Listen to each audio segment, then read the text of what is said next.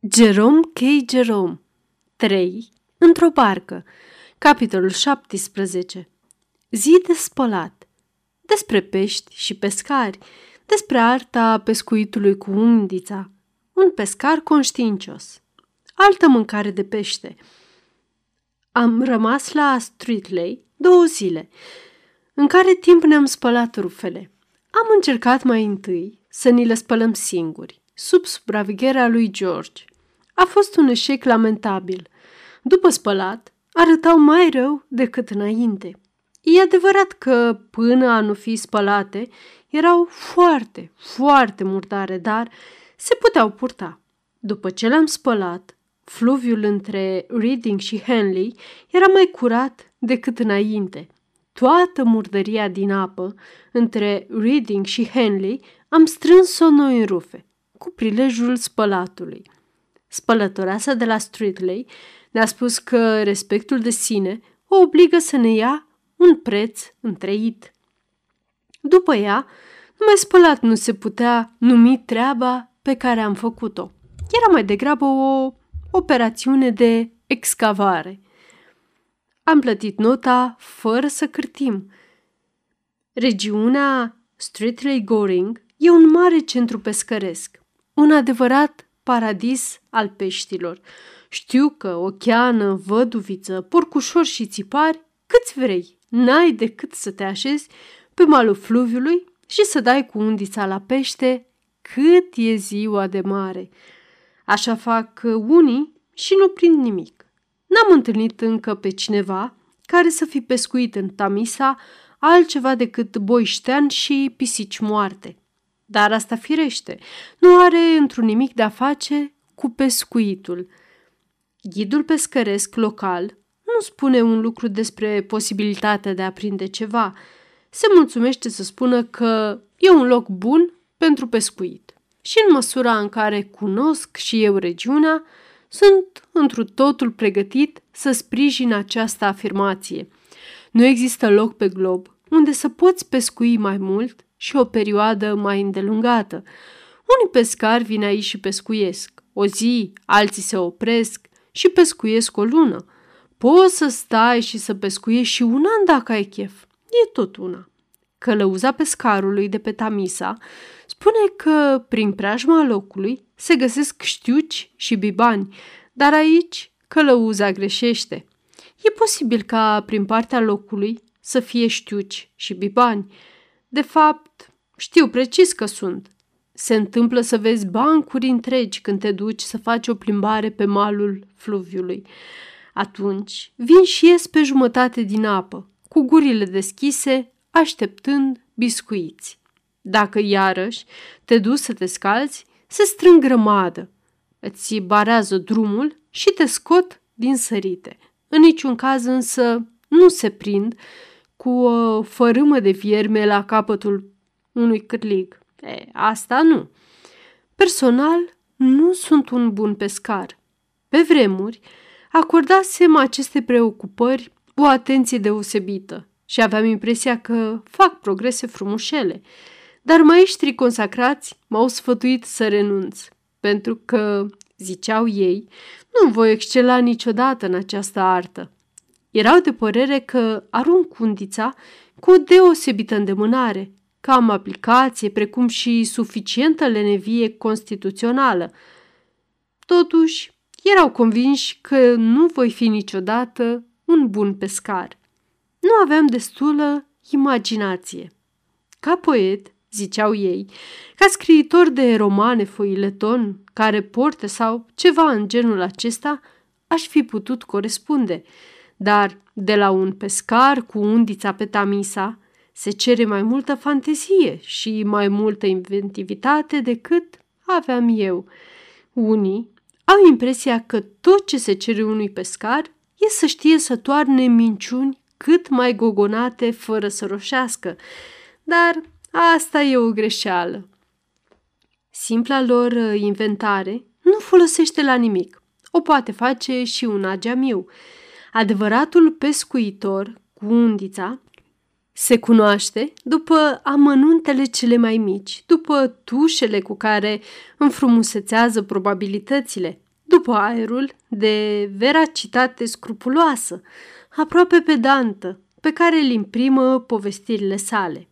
Oricine poate spune, aseară am prins 15 duzini de bibani sau luna trecută am pus mâna pe un porcșor care cântărea 18 livre și măsura trei picioare de la cap la coadă. Nu e nevoie de nicio artă pentru așa ceva. E o chestie care cere curaj, atâta tot. Unui desăvârșit pescuitor cu undița i-ar fi pur și simplu rușine să spună astfel de minciuni. Metoda lui, o știință în sine. El intră în casă cu pălăria pe cap, se instalează pe un scaun confortabil, își aprinde pipa și începe să pufăie în tăcere. Pe cei tineri îi lasă să trâncănească un răstimp.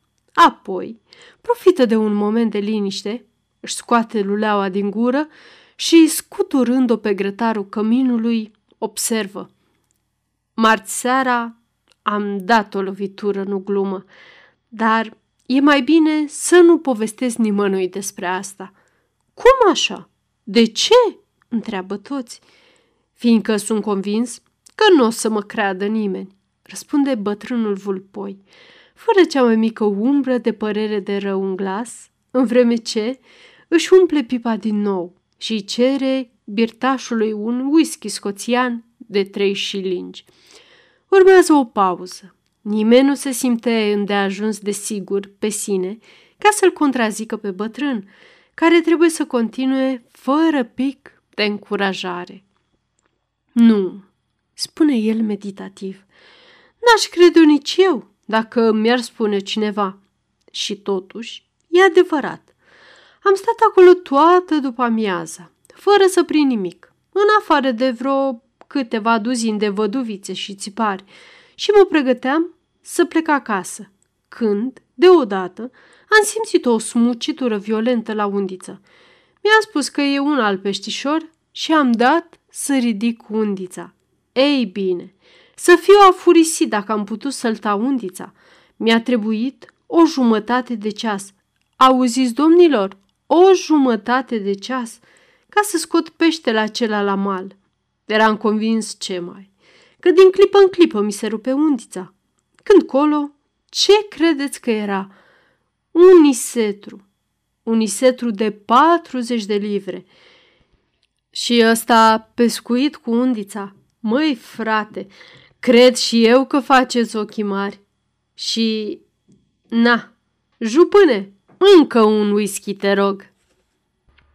După aceea, se apucă să povestească, spre uimirea tuturor acelora care au văzut minunea, cum l-a prins nevastă sa și ce comentarii a făcut Joe Bagel, un birtaj de pe Tamisa, pe care l-am întrebat odată dacă nu se plictisește tot ascultând năzdrăvăniile pescarilor, mi-a răspuns, O, nu, domnule, cel puțin nu acum.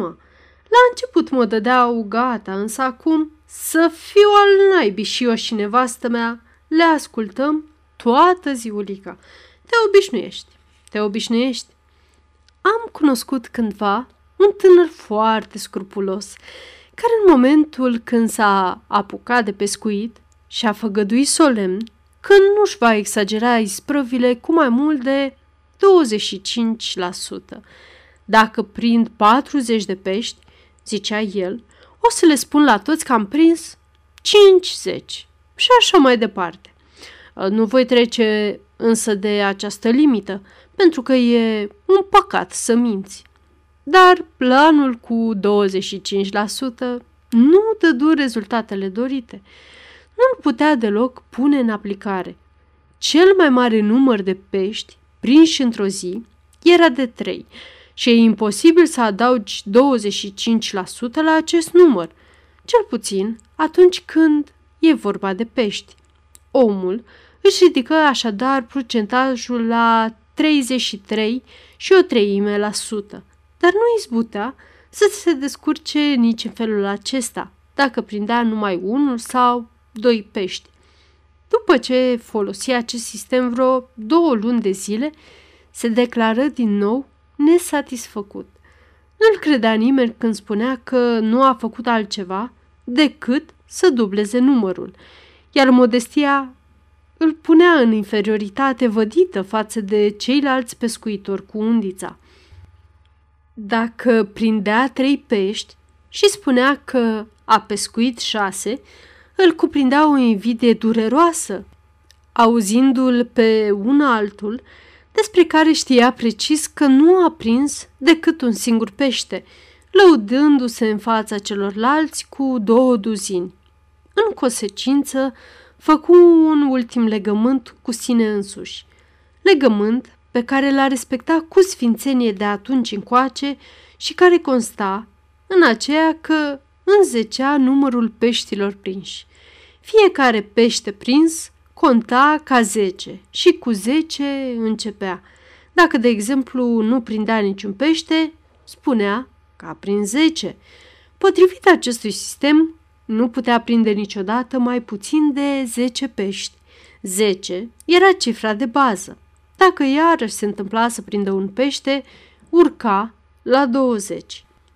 În timp ce 2 și 3 contau respectiv ca 30 și 40 și așa mai departe. Era un plan simplu și practic. În ultima vreme s-a propus chiar să fie adoptat de întreaga breaslă a pescarilor. Și, într-adevăr, acum vreo doi ani, Comitetul Asociației Pescuitorilor de pe Tamisa a recomandat votarea planului, dar câțiva dintre membrii mai bătrâni s-au opus.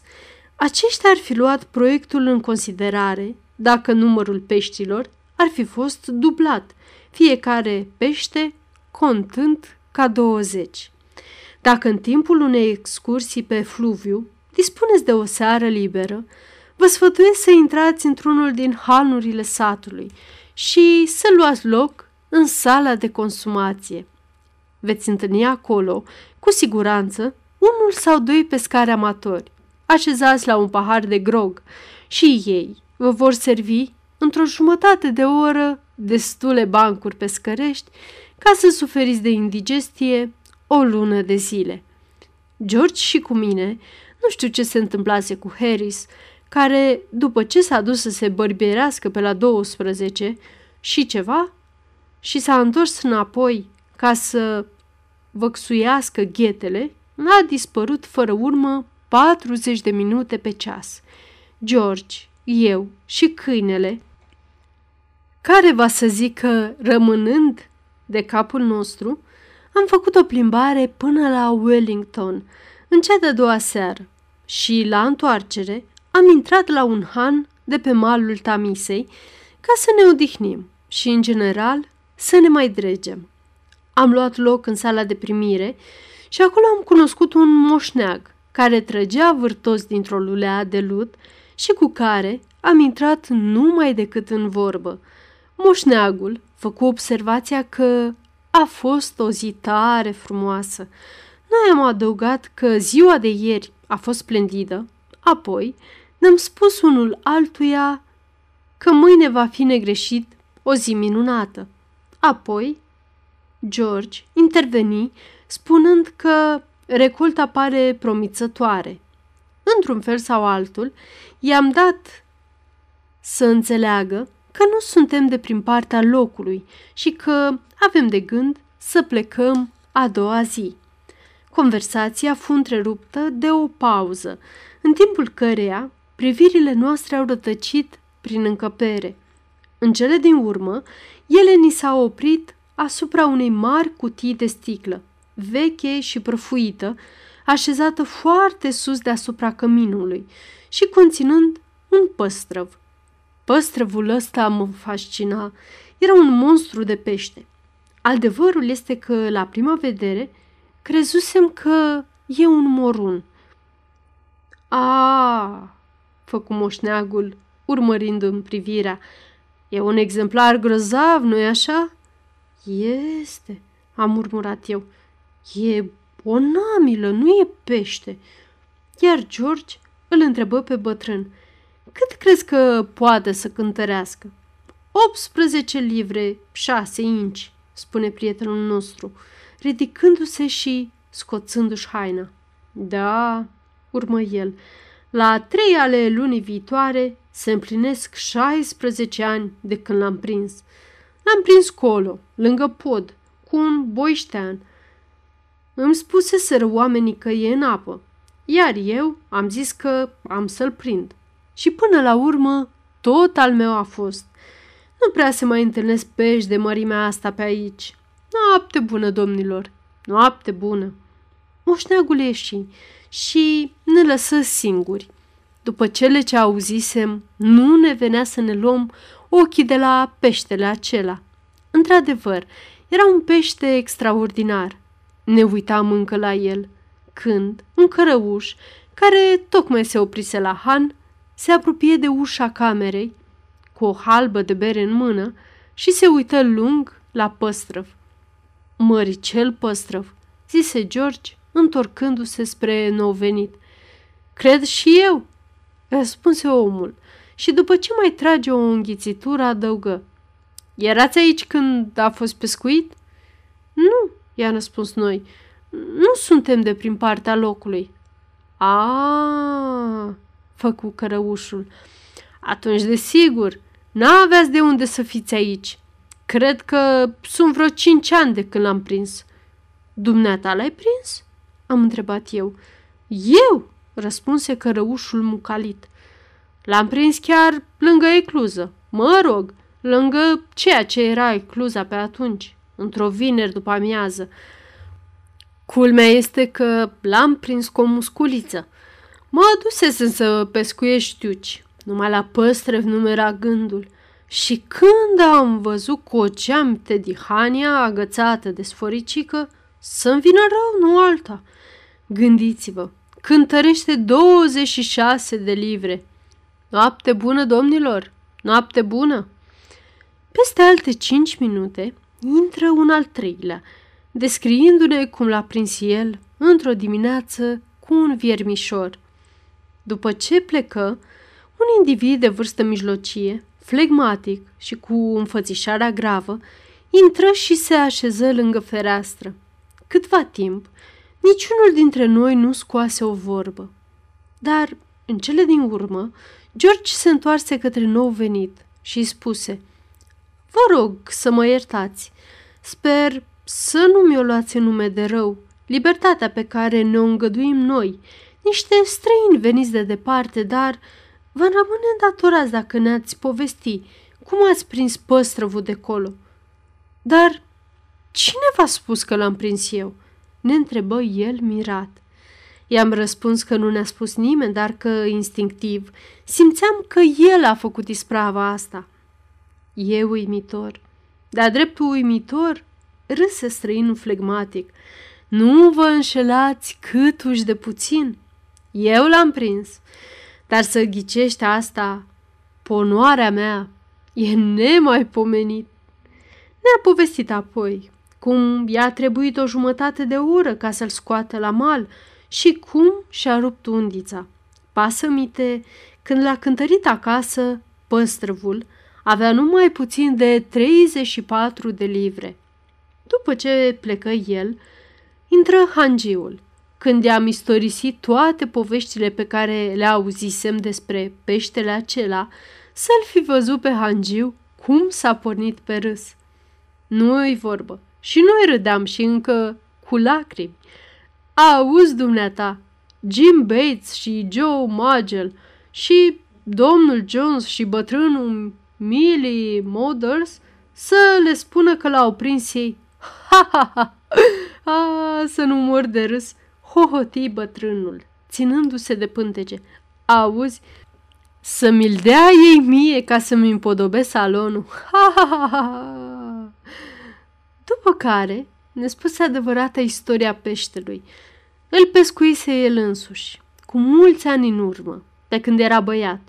Și nu datorită vreunui meșteșug deosebit, ci datorită acelui noroc, care îl urmărește întotdeauna pe un băiat când acesta fuge de la școală și se duce să pescuiască într-o după-amiază însorită, cu o bucată de ață legată la capătul unui băț.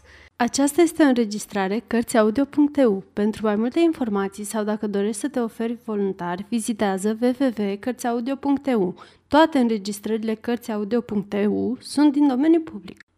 Păstrăvul acela l-a scăpat de burdușeală acasă, până și învățătorul a declarat că făcea mai mult decât regula de trei simplă și exercițiile la oaltă. În momentul acela, cineva îl strigă pe Hangiu iar George și cu mine ne întoarserăm din nou privirile către pește. Într-adevăr, era un păstrăv impresionant. Cu cât îl priveam, cu atât ne minuneam mai mult. George era atât de copleșit încât se urcă pe speteaza unui scaun ca să-l contemple mai bine. Scaunul lunecă, George se agăță cu disperare de cutia aceea de sticlă care căzu și se sparse, iar George și scaunul se prăbușiră peste ea. Sper că peștele n-a pățit nimic, am strigat eu, alarmat. Cred că nu, spuse George, culegându-se de pe jos cu grijă și privind în jur. Adevărul era altul. Păstrăvul zăcea pe dușumea, sfărmat în o mie de fărâme. Zic o mie, dar E posibil să fi fost numai 900. Nu le-am numărat. Ni s-a părut ciudat și de neînțeles ca un păstrăv împăiat să se sfărâme în bucăți în felul acesta. Da, ar fi fost ciudat și de neînțeles dacă ar fi fost împăiat, dar nu era. Păstrăvul era făcut din alabastru